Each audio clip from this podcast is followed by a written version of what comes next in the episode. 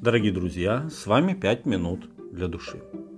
После искушения в пустыне Иисус в силе Духа возвратился в Галилею и проповедовал в синагогах различных городов. Не обошел он вниманием и Назарет, где он был воспитан. Когда Иисус вошел в тамошнюю синагогу, ему подали книгу Исаии. Иисус нашел место почти в самом конце книги и стал читать. «Дух Господень на мне, ибо Он помазал меня благовествовать нищим и послал меня исцелять сокрушенных сердцем, проповедовать пленным освобождение, слепым прозрение, отпустить измученных на свободу, проповедовать лето Господне благоприятное». Луки 4,18.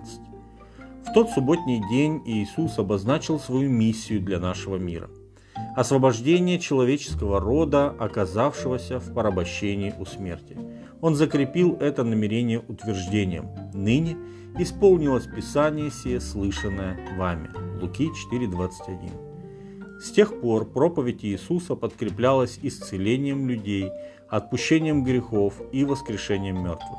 Он освобождал людей от уз болезни, вины и смерти. Измученные обретали свободу.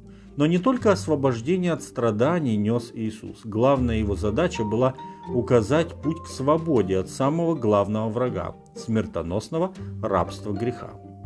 Иисус говорит уверовавшим в Него иудеям, «Если прибудете в Слове Моем, то вы истинно Мои ученики, и познаете истину, и истина сделает вас свободными».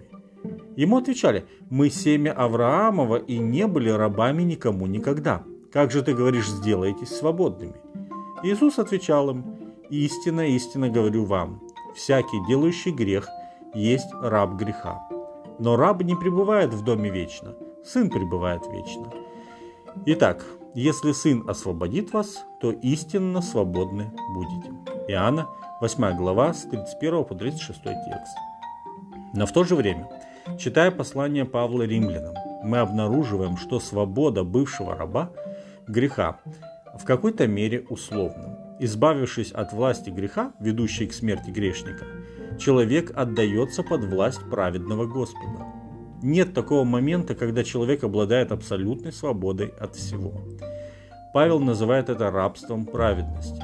Благодарение Богу, что вы, быв прежде рабами греха, от сердца стали послушны тому образу учения, которому предали себя. Освободившись же от греха, вы стали рабами праведности. Римлянам 6 глава, 17 и 18 текст.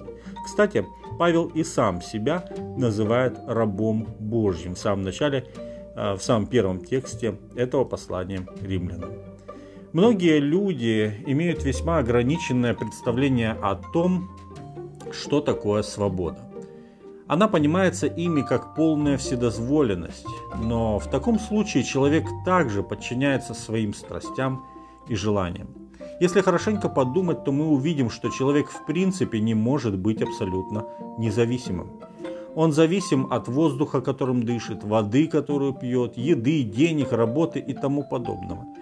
Да и жизнь любого существа, в том числе и человека, находится в Божьей руке. Иисус говорит, если прибудете во мне. Сами эти слова уже говорят о том, чтобы ограничить свою свободу. Правда же состоит в том, что если человек не служит Богу, то он будет служить греху, при этом думая, что это и есть настоящая свобода. Покорность Богу не так естественна для человека, как покорность греховной природе. Поэтому нам, грешникам, хотя и оправданным, не всегда легко следовать Божьей воле. Тем не менее, Павел продолжает. «Ныне, когда вы освободились от греха и стали рабами Богу, плод ваш есть святость, а конец – жизнь вечная. Ибо возмездие за грех – смерть, а дар Божий – жизнь вечная во Христе Иисусе, Господе нашим. Римлянам 6, 22 и 23. Плод святой жизни становится возможным, когда верующий отдает себя в рабы праведности на дела святые. Вот так, покоряясь Богу, Он дарует нам истинную свободу, ведущую в вечную жизнь. С вами были 5 минут для души.